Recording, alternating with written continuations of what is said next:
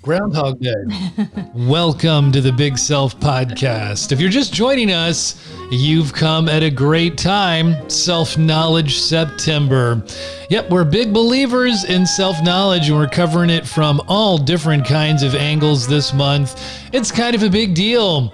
Don't forget about our self knowledge class. Speaking of which, it's going to start on September 29th. You can check it out at bigselfschool.com. Shelly, it's a great day to be here recording with you. Yeah, hello. We're excited to have our guest today. You know, Princeton University psychologist Emily Pronin calls this mistaken belief in privileged access the introspection illusion. Ooh. So, the way I think of this, I am me, therefore I know who I am. And she's saying this is not true. This introspection illusion means the way we see ourselves is distorted and we don't even realize it. So, this will be Hmm. Maybe ignorance is bliss. possibly, yes. No, I, I, I don't know if I believe that or not. No, I guess I have to because it comes from um, some really good, uh, a really good researcher. Yep, but and it's true. There are many ways that we construct false narratives about ourselves. We, you know, and I, I'm guilty of it. Is that we, you know, we feel like the the the We do it. potential. Yeah, it's it's within us, but we just never have the time, uh, or we say that forces, you know, outside of us are compelling us to believe in ways that aren't truly who we are. Uh, you know, and sometimes I suppose these truth distortions, they're not necessarily wrong, but the question is how we lie to ourselves or distort ourselves reality. Like, why do we do it? Yeah, and this is what we'll be talking about today. So, this pursuit of self knowledge is practical, even if a degree in philosophy might, might not be, Right. or at least seem to be. Yeah. The truth is, you will be happier and more effective in your life if you know yourself. You know, and to that end, we decided to reach out to a top medium writer, blogger, and editor who recently graduated with a degree in philosophy, Jon Hawkins. He can be found, by the way, on Medium via at underscore Jon Hawkins. And you know, he's also a freelance and ghostwriter. His services can be found on Upwork. And we just had a terrific conversation with him. Jon Hawkins, welcome to the show. Hey, it's so glad to be here. Um, We're so thrilled to have you with us today. And uh, to have this this time to chat with you about this uh, integration of of philosophy and personal growth and development, I think this is going to be a really valuable topic for our audience. So thank you. Yeah. It it is great to have you here. Jon, you're the founder of the Apeiron blog on Medium. Uh, also, um, an editor on on Mind Cafe. T- tell us about these ende- endeavors. Uh, what what led you to start the Apeiron blog? Um, you know, who's your audience? that's a great question. So, um, I started studying philosophy at university about three years ago, and um, the Apeiron blog actually came about over a coffee with some friends. So, um, they were firing loads of philosophy questions at me, and one of them was just a really generic one that I always seem to get, which is what exactly is philosophy? And after Mhm. speaking about it for a while, I kind of realized that a lot of people don't really know what philosophy is. And that really disappointed me because, you know, when it's practiced, it has the power to change your rationality, the way you think, and the way you perceive the world, all for the better. And I came to realize that a lot of people, they kind of want to study philosophy and they want to retrieve the value from it. But most academic philosophy has loads of barriers imposed. So it requires, you know, an ability to decipher lots of jargon or understand larger blocks of texts.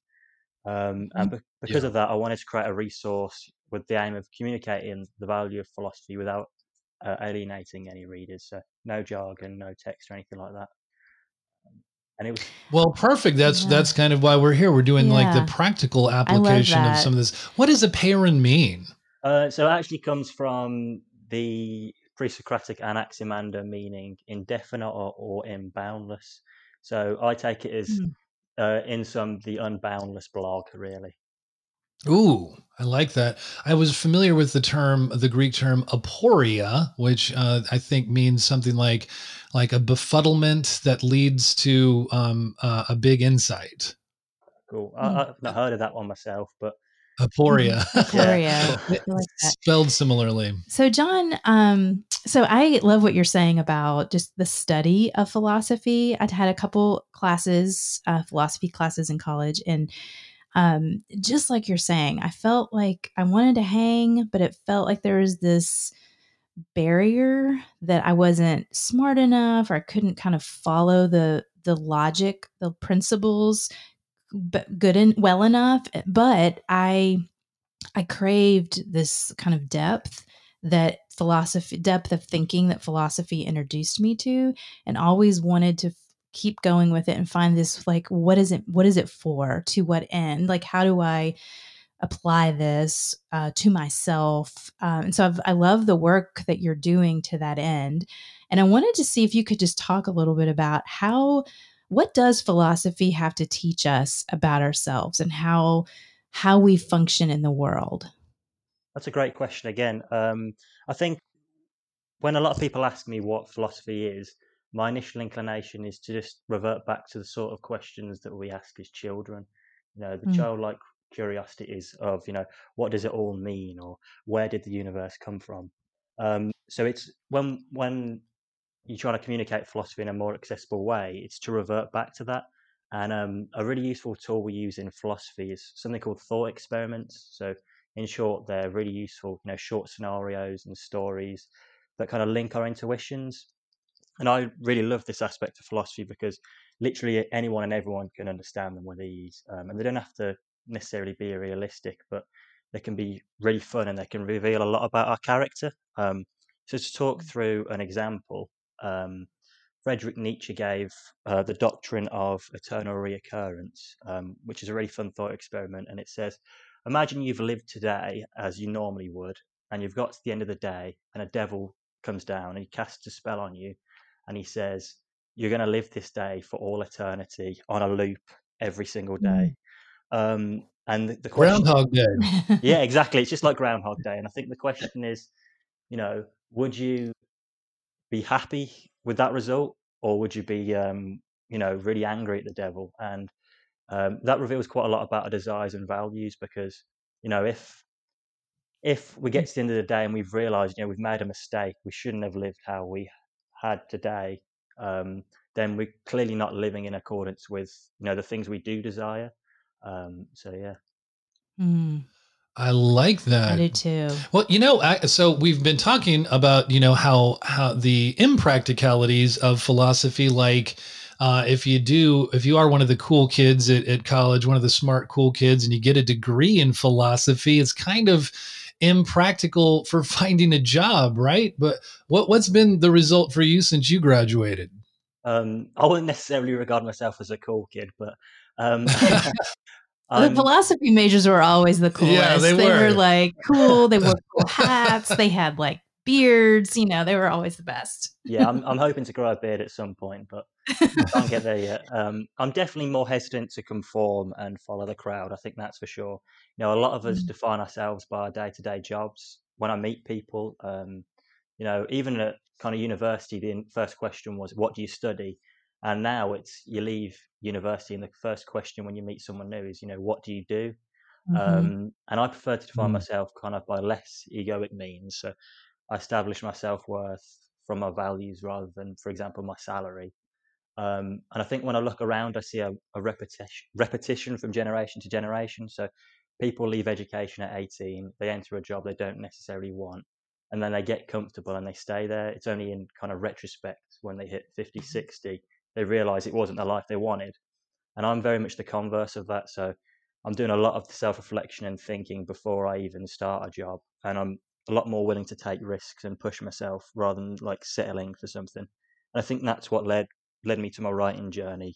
And it's Mm. why I'm even here today. Um, so yeah. Well, look, can we just stop there for a second? Because that's I, this is like you are speaking my language. We talk about this a lot with our community.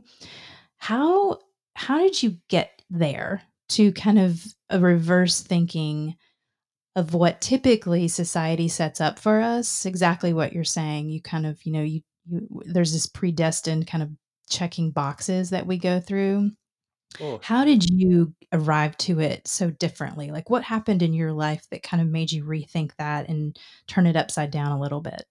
Um, that's a good question. Uh, I think a lot of people, the, I think the reason that, you know, 50, 60 year olds look back on their careers and reflect and realize they've made a mistake is because, you know, um, they're coming towards like their older older years, and then it's then there comes the realization, you know, that one day they will die. Um, and I think it, there's a big emphasis in existential philosophy, especially in that, you know, um, the sooner you come to the realization that you are going to die and it's okay, the better because you'll stop wasting time on the small, tedious things that, in the grand scheme of life, don't matter. Um, mm. so. That's so that's cool. I uh, I'm thinking of Yalom, existential psychology, who I've always admired and um, found myself when I was doing more clinical work, bringing him up a lot with my clients. And it's interesting, like you strike me, Jon, as somebody who kind of has that old soul type of type of a, a way of seeing the world. Because I've I've and I identify with that. I think I've um, I've always been struck by this, even when I was little, like this belief, this idea that like we don't have a long time in this in this life. And so even as a as a teenager and a child, asking questions about what's it all for? Why are we here? What is the point of this? And so the work that you're doing, the work that I, I love with uh, Yalom and existential psychology really gives me kind of language to for myself, but also to talk about that with other people. So I just wanted to say that I appreciate uh, this conversation a lot. No, thank you so much. Yeah, I think it. I think just acknowledging that puts us in a really powerful position as well, because you know, um, I think an even more powerful position would be to acknowledge that you know it could be all meaningless. Um, you know, life itself and everything might not be meaningless. It could have some deeper meaning. You know, people search for it in the existence of God and life after death. But mm-hmm. even if there isn't, I think that's okay too. Um, mm-hmm. It's kind of difficult to communicate why, but um, yeah, it's just yeah, it's, it's uncontrollable. So. Right, right. It's prepared you apparently for some of these things. Who, um, Jon, who are some of your biggest, say, philosophic heroes? Who's been a big influence on your thinking? Do you do you go back to antiquity, or um, do you have some contemporary um, folks who have um, had that influence? Um, so I've got sort of. That's a good question. When people usually ask me who my favorite philosophers are, I usually list off two. So Socrates obviously has to be on there. Um, and for your listeners, if you haven't read the Apology, um, I'd mm, really recommend mm-hmm. that you do because um, he's it's in a, in a similar vein to how we've been discussing things. He's so certain in himself and his values that he's um, kind of willing to die for what he thinks right. Um, so the Socratic method's based on kind of asking questions about you know what other people say really. Um, so at the time, um, uh, a lot of people were claiming to know things that they didn't necessarily like actually know, even though they claim they did. And Socrates used to go around and ask questions and get to the root of their, their knowledge. And he tended to reveal that um, they didn't really know anything. Um, and that upset a lot of people. Um, and he ended, right. up, he ended up being convicted of a crime that he didn't commit. Um, and he was offered a choice to stop what he was doing and live. But he kind of just opted for death. And he claimed that um, the difficulty, my friends, is not in avoiding death, but in avoiding unrighteousness, for that runs faster than death. Um, and then he dies. And didn't they? They gave him some options, right? It was going to be exile, um, or something, or death. It was ex- there were three yeah. options, and he so, chose the death. So yeah, so um, you know, he uh, in the Phaedo, um, he was he was told that if he could just stop what he was doing and stop going around and upsetting people was the first option or he could, you know, be exiled and thrown out of the city, or he could choose death. And he, he actually gives several arguments for why he thinks life exists after death.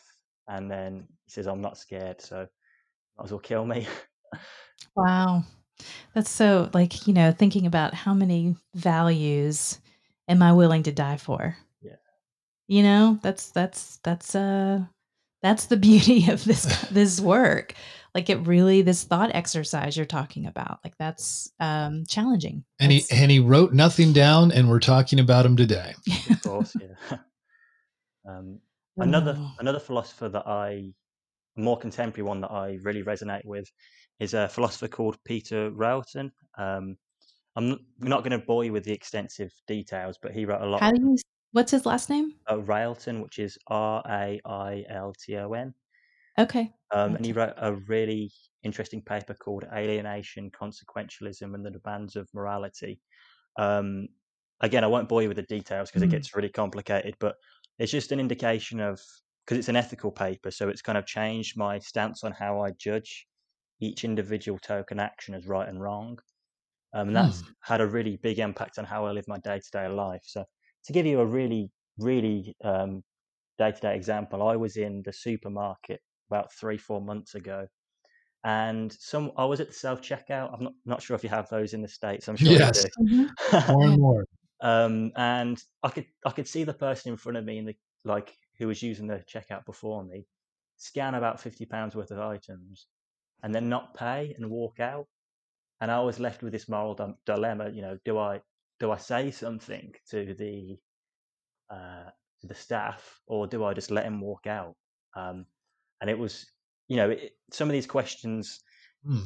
you know it, the stuff the sort of stuff we talk about in ethics can seem really far-fetched you know we talk about the trolley problem and it's like people say well what's the point in talking about that but i think this is a real day-to-day example where it's like i have mm-hmm. to have some core principles and i have to establish and discern when i'm going to say something and when i'm not essentially so the the the operative word there to me is discern yeah. And I, like, t- t- take us through kind of those steps that you you do think about that get you to some. I mean, obviously, we have to act. We either even non-action is an action. Of course. So, how did you and how do you um, use the philosophy that you've you've kind of integrated into your life to get to some levels of discernment? Like do you have a, a, framework in your head? Do you write things down? Do you talk it out with people? Like how do you bring this this work into your life in a real active way? Cool. So i'm actually um an act utilitarian but um so that's the belief that um each token action is morally right or wrong if mm. it if it maximizes the most welfare. So how it works mm-hmm. is um, when something's happening, for example, you know, I drink some water, for example, I'll take a look at everybody's welfare that's impacted, the negative like reduction in welfare if it's negatively impacting someone and the positive increase in welfare and I'll, I'll work out calculations um, and then if it produces the most um, then it is um, the morally right choice to make. But act utilitarian, utilitarianism, act utilitarianism itself is quite a, um, a philosophically flawed belief system.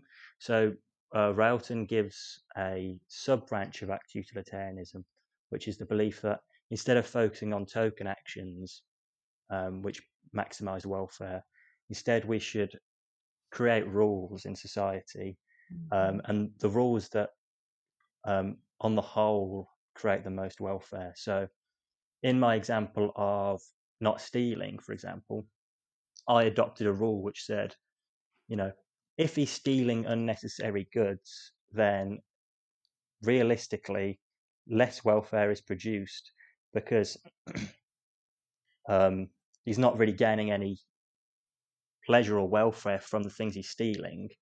Um, and he's kind of hindering, you know, people's jobs in the supermarket. Um, mm. Whereas if he was stealing something necessary like bread uh, to feed his family, then you know the welfare he gains from stealing the bread and eating it far outweighs any impact it might have on a multinational supermarket. Mm-hmm. It's, the, uh, so, it's the modern day Heinz dilemma, yeah, right? Like, yeah. do you steal the medicine for your dying wife? You know, that's um, you know that's the conundrum and i i love that there that is a real w- world example that's not just left to the to the to the mind but that we have to confront those things all the time And you've teased it really well. I think we're all kind of wondering how did you respond? What was your decision? Oh well, he was stealing vodka, so um, I did end up saying Ah. so it wasn't bread. 50 pounds worth of vodka. That's funny. Um, so I I'm curious, Jon, if um, where in like what is philosophically like what have you learned that has kind of rocked your world and has really challenged you or uh, fundamentally kind of changed how you see the world? Um, that's a good, uh, another good Big question. Yeah. I know. Uh, Sorry, uh, but I Why don't you am just- like this is good. I want to I want to know kind of what's um what's really kind of worked on you a little bit that you maybe you're still working on. You're still kind of doing the the work to integrate it or understand it or bring it into your life. yeah, so um, there's, I don't necessarily fully agree with it, but there's um, a subsection of Buddhism called uh, Abhidharma Buddhism, and um, in like really short terms, they believe that if a like a person like um, Chad or Shelley or Jon was to exist, there'd have to be some sort of core essence there. And they looked around. So, sorry, let me clarify. By core essence, I mean something that exists in you uh, Mhm. from one time to the next. So, from you know three o'clock to three o one, there's something that sustains itself, and we call that ourself. Um, and this form of uh, Abhidharma Buddhism looked around the universe and it identified five um, five properties and components that everything's made up from. So uh, there's like mental constituents and there's like physical ones as well. So a thought is one of the five, for example, Okay. um, in really simple terms. And after looking at these all these five elements, they noticed that none of the five persist from one moment to the next. Um, And so, what this means is that us as people, we're made up, according to this view, of these five components, and all we are is just a bundle of these elements. And from one moment to the next, every single part of us is changing. You know, our thoughts, every uh, cell on our body, for example. Mhm. And according to this view, that means that there's no self. Um, so I don't actually exist. Um, all I have is a construction of my, like a, a social construction of myself where I'm looking at myself in the mirror and pretending that I exist to make my life easier. And Mm. I have, um, I had a lecturer at the time who completely internalized this belief. And Wow, what did that look like? he, uh, so he, he'd always medita- be meditating, but you'd, you'd go to a lecture and he'd show up 20 minutes late and you'd say, why are you late? And he'd say, who am I? Like, who, who's this you you speak of? Or you'll say, how are you doing? Or did you have a good Christmas? And he'd be like, "Uh, who, who is this you? Like, I, I didn't have a good Christmas. I don't exist. Wow. Wow. And so, So, you know, and here, like, what, were you going to say something else, Jon? Um, oh, just to round it off. So this strand of Buddhism, when they meditate, they believe that all meditation is is the the uh, allowing because when we construct ourselves, we we believe that we're in control when really it's just you know random elements arising naturally in flux, and um, rather than like con- pretending we're in control and desiring things, instead when they meditate, they just let things arise organically, and that's all that meditation is to them. Hmm. So one of the things that I um I soapbox about a little bit is the value of the ego and the necessity of the ego um, to function for mental health. Um, and I, you know, where there is no ego, there is no mental health.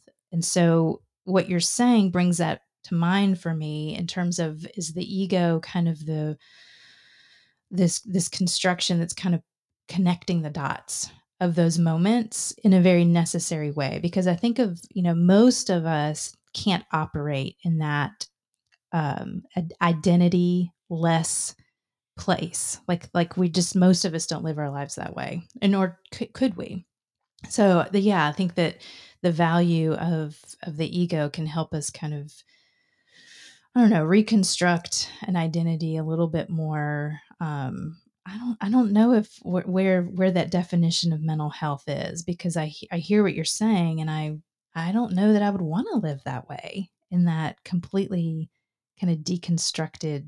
Um, there, I am not me. I have no self. Like that would that would be a tough place. I think for most of us to live. To be, would you agree, Chad? Well, well, let's see. Yeah, I mean, I think we are. If you think about it, with this very conversation, we're we're beginning with the presupposition that there is a self of some kind. That's why we're saying, you know, we're calling it self knowledge, right? Um, and I think we do have, however, we're defining it, a sense of self. And I think that we're saying as well that the beginning of knowledge is this inner wisdom, this, this, you know, this journey of self knowledge. So I guess to put this into a, a question for Jon would be to say, you know, like, how do, if the beginning of, you know, your ability to, change and maybe live a life more in alignment with your values as you've really emphasized Jon, what you know, what do people need to learn about themselves in order to get into the right kind of mindset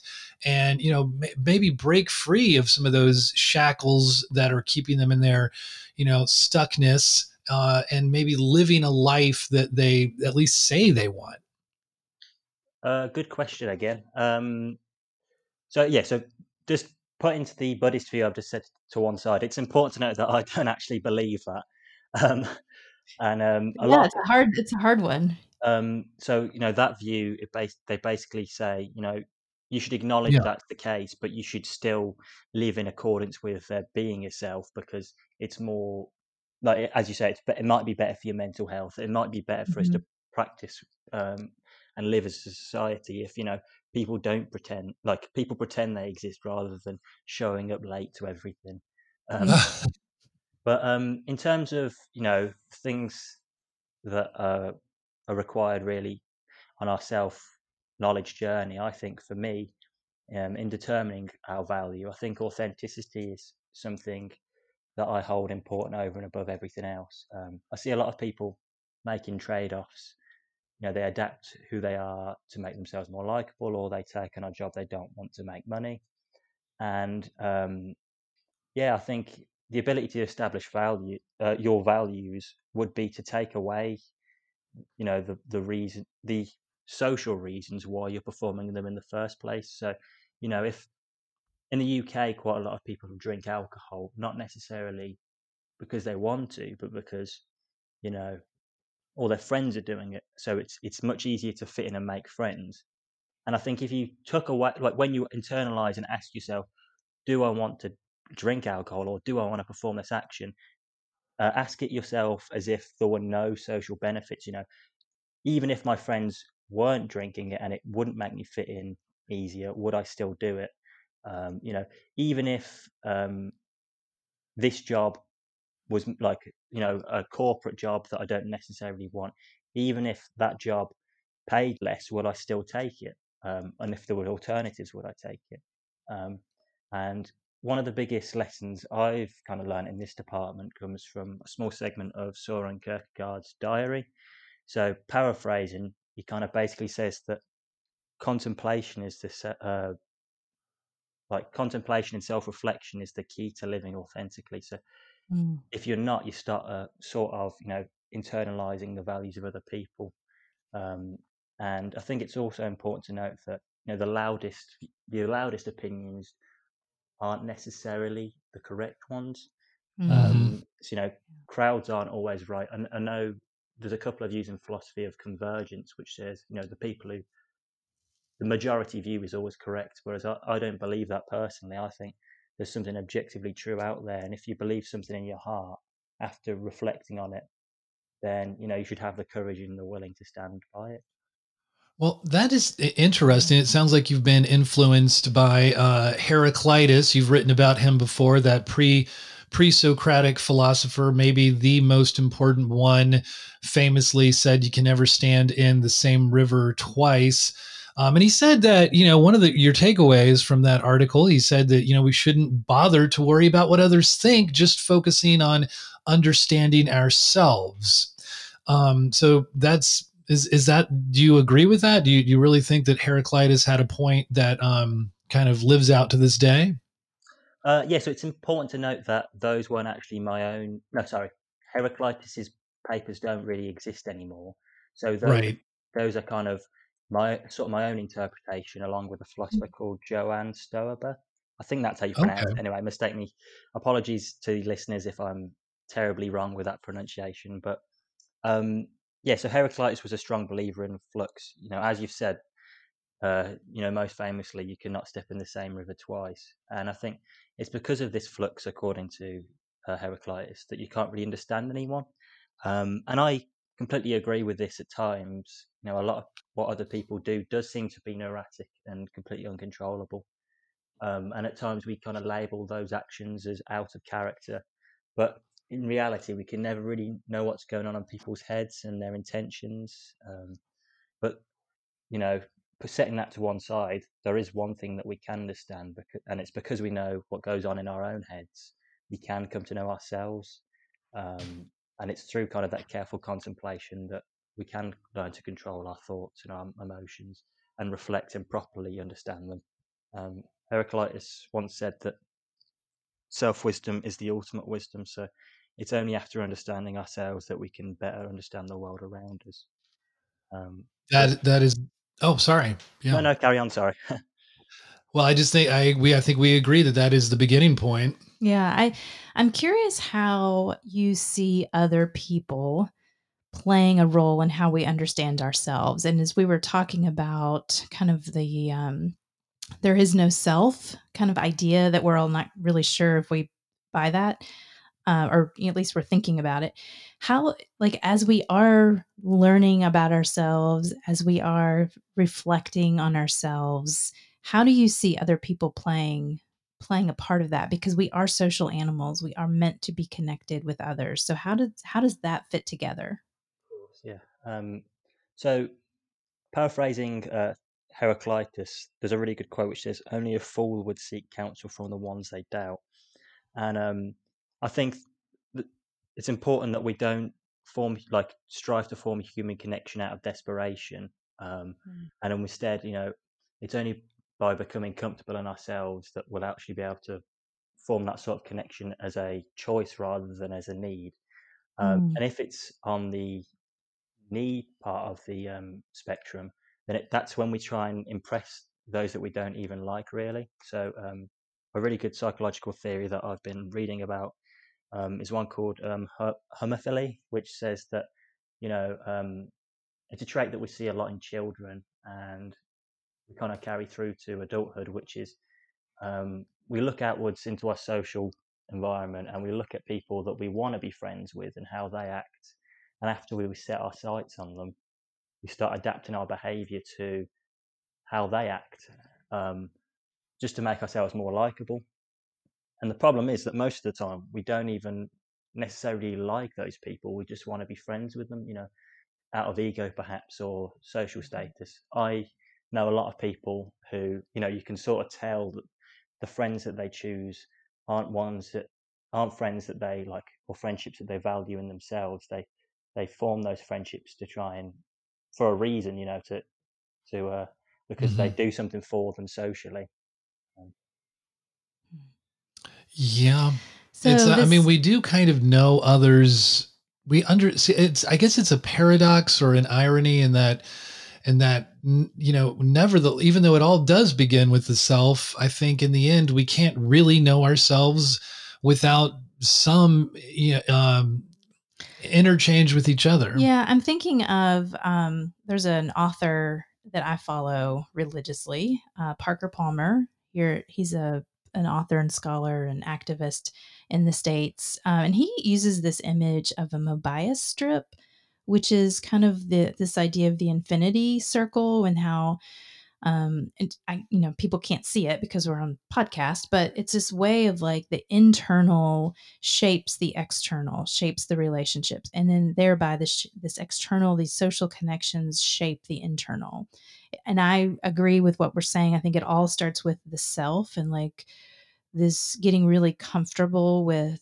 self uh, reflection self confrontation self development. And then from that place of authenticity, having a group of trusted people around us, then they begin to mirror back and reflect back the self to us. And then that's where I think real, um, authentic relationships are formed and also really authentic personal growth comes from too. So it's this, it's both and. Would you agree with that, Jon? Absolutely, yeah, I com- completely agree. I think one one question that's that's really important to ask is, you know, when we're talking about self knowledge, who is, who are you? You know, who am, who's Jon? Is it the person I intend him to be, or is he just a person the public see and interpret themselves? So, um, I do agree that you know, other people play a really key role in who we are as people. Um, but it's, I think it's, um, I think the point I was referring to earlier was more of you know, of the former uh, part of the spectrum in that how we intend us to be should be really independent of of people, Mm-hmm. perhaps. Um, and then you know we just you know instead of trying to impress people, we just let let ourselves do our own thing, and then the right people are warm to us uh, on our journey. Yep. Yeah. Yeah, especially if we're living authentically, if that's a value. Yeah, I- and I and I think sometimes the the right people uh, might be in conflict with our authentic self, and I Mm. think there's learning in that too, and there's growth in that too. Not that we, um, you know, I think that I love the distinction you made earlier about needing someone versus almost this just kind of natural connection. Um, so I think there's I think there's a lot of grist for the mill that we can use in our own self work, whether it's you know coming from a place of of conflict with somebody because some of the, the times i've grown the most in my life are out of real conflict with people. And i've had to think about like what am what is why are they re- repulsing me? Why am i doing this to them? Like what's what's there that i need to be learning from and learning about myself? And that's super uncomfortable but i think those are really important times too.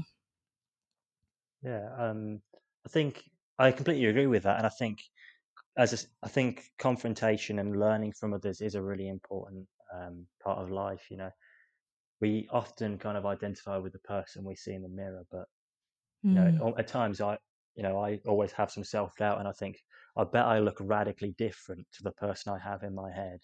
I bet, mm, I bet, you know, I also define myself by in- my intentions, but I bet ninety percent of the time those actions don't really come across that way.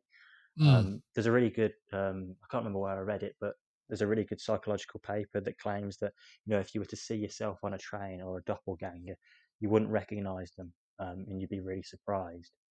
And yeah, I think, Mm. you know, a lot of people have this really idealistic self perception. They think they're the best Right. version of themselves. You know, I see, you know, the younger generation, they take photos and they define themselves by how many likes they get. And I bet in their heads, they actually think they look like some of the photos they're putting online, even though they don't look anything like them. Um, Right. which is crazy to think because you know everybody has their own little world and universe they live in and i think you know bursting that universe and that bubble for a second and just getting a change of perspective and hearing how other people perceive us can be a really powerful thing and yeah in, in the way you described the um, the confrontation you know you might have done something that you interpreted in one way and it came across in another and the way it came across Yep. you wouldn't necessarily consider to be something that you would do and it's by listening and learning that you can kind of change.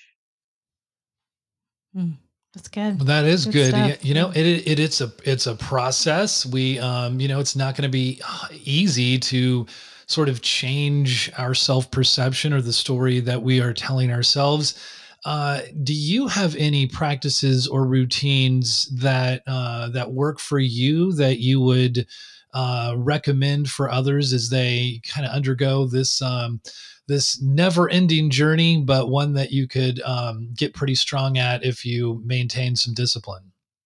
Yeah. Um, so personally, um, on my journey of self knowledge, I use meditation to try and discover my true self. But for me, it's kind of a time to completely give up control and just sit and let my thoughts and my feelings and my emotions just arise organically. Because that reveals what's on my mind, really, what I deem to be important when it shouldn't be, and perhaps what I should be thinking about more. Um, I've done my fair share of meditation over the years, and I've spoken to a few Buddhist monks, and um, I think one of the biggest takeaways that I learned was that you can you can meditate literally anywhere. So it doesn't necessarily require you to sit cross-legged or have a shift of focus. No, sorry, it doesn't require you to sit cross-legged. All that it does require is that you have a shift of focus in the mind, mm. and that you're attuned to you know your your thoughts and your feelings. And I think those thoughts and feelings do represent your true self because uh, when you're completely given up control of and stop trying to suppress certain thoughts that maybe are unpleasant or that are difficult, it's then that the things that are important to you begin to arise. Um, so for me, I tend to meditate while I'm walking and while I'm reading, but mm. you know, you could you could undergo this practice in the pub or you know down the down the gym with your mates or whatever. So Mm, that's great. Yeah, I um I try to every day find some solitude, usually on my back porch, and I have to kick Chad out. It's like this is my solitude time. Go away. Don't talk to me. And um and I do. I ask, you know, a lot of the reflection I do is, you know, am I living did I live my life in accordance with my values? Did I live my life today in accordance with my values? And that seems to be a pretty grounding question for me. I mean, and I don't you know most of the time most of the time i'm you know my actions kind of take me in a direction um, of autopilot and habit that i don't even really intend to so um so yeah i think that your your suggestion about meditation even if folks aren't quote meditators i think just finding some space to um, reflect and just you know pay attention really examine their thoughts and feelings and behaviors and and asking, is this in accordance with what I want? So I appreciate that a lot. Yeah, a lot of wisdom here, Jon. Thank you for sharing uh, your time and insights with us. It's uh, it's not it's not an easy journey, but um, it sounds like you've um, come to some hard won insights already, and we appreciate your generosity of of time here. No, thank you so much for having me. I, I really appreciate it. Um, I wouldn't necessarily consider myself you know wise or knowledgeable. I think uh, everybody just has different journeys. Um, I mean, I'm only 21, so the hope is God, that that's, that's my knowledge amazing. my knowledge will change and adapt as my story and my life grows. So you know, yeah. every every listener just take what we've talked about with a pinch of salt, and if it doesn't work for you, then there's loads of different paths too. That's right. That's right. There are so many different paths. Um, well, I I would not agree with you about the wisdom thing. I think you have tremendous wisdom and perspective um, that starts from your own life, but broadens from that. And I do think people, whether it, it may not all fit for them, but they're going to find lots of nuggets in what you're saying. And I, um, just I'm so grateful for your work, for being here, for the the words that you put out into the world, and I just know that they're um, they're impacting people. So I appreciate you being here. I want to ask, where can people find you? Yeah, so um, I write uh, articles on philosophy, um, self improvement, and life lessons over on Medium. Um, so my username's just at uh, underscore J O N Hawkins. Um, and yeah, um, if people want to have a read, they can. Um, yeah, just, we'll just, we'll uh, link them in the show notes. Lots we'll, of good we'll reads everywhere that we can find you, and link them in our show notes. Amazing. Um, everything I write, you know, been written in my bedroom or in a coffee shop nearby, and it's it's crazy to think that people even take the time to read any of it. So thank you so much. Oh, yeah, it's good yeah, stuff. I think you've got yeah. a lot of readers out there. I think you're going to get a lot more. Um, this is this is definitely in uh, squarely in the topics of what we talk about Big Self. So thank you. Thanks for tuning in to the Big Self podcast. At the Big Self School, we know you want to connect with the world in a way that's meaningful and get rid of that feeling that life is just passing you by without you having anything to show for it. To do that, you need a community that supports you as you rediscover your purpose and resources to help you along the way. So, we are creating books, we're building workshops, we have group coaching to help you rediscover your big self that we call Inner Circles, and a healthy and whole community at Big Self School. So check out our two hour virtual classes on how to build resiliency, how to discover what you really want, how to like yourself more, and how to find calm. I need that one. And many more at bigselfschool.com forward slash classes. We will see you on our next episode.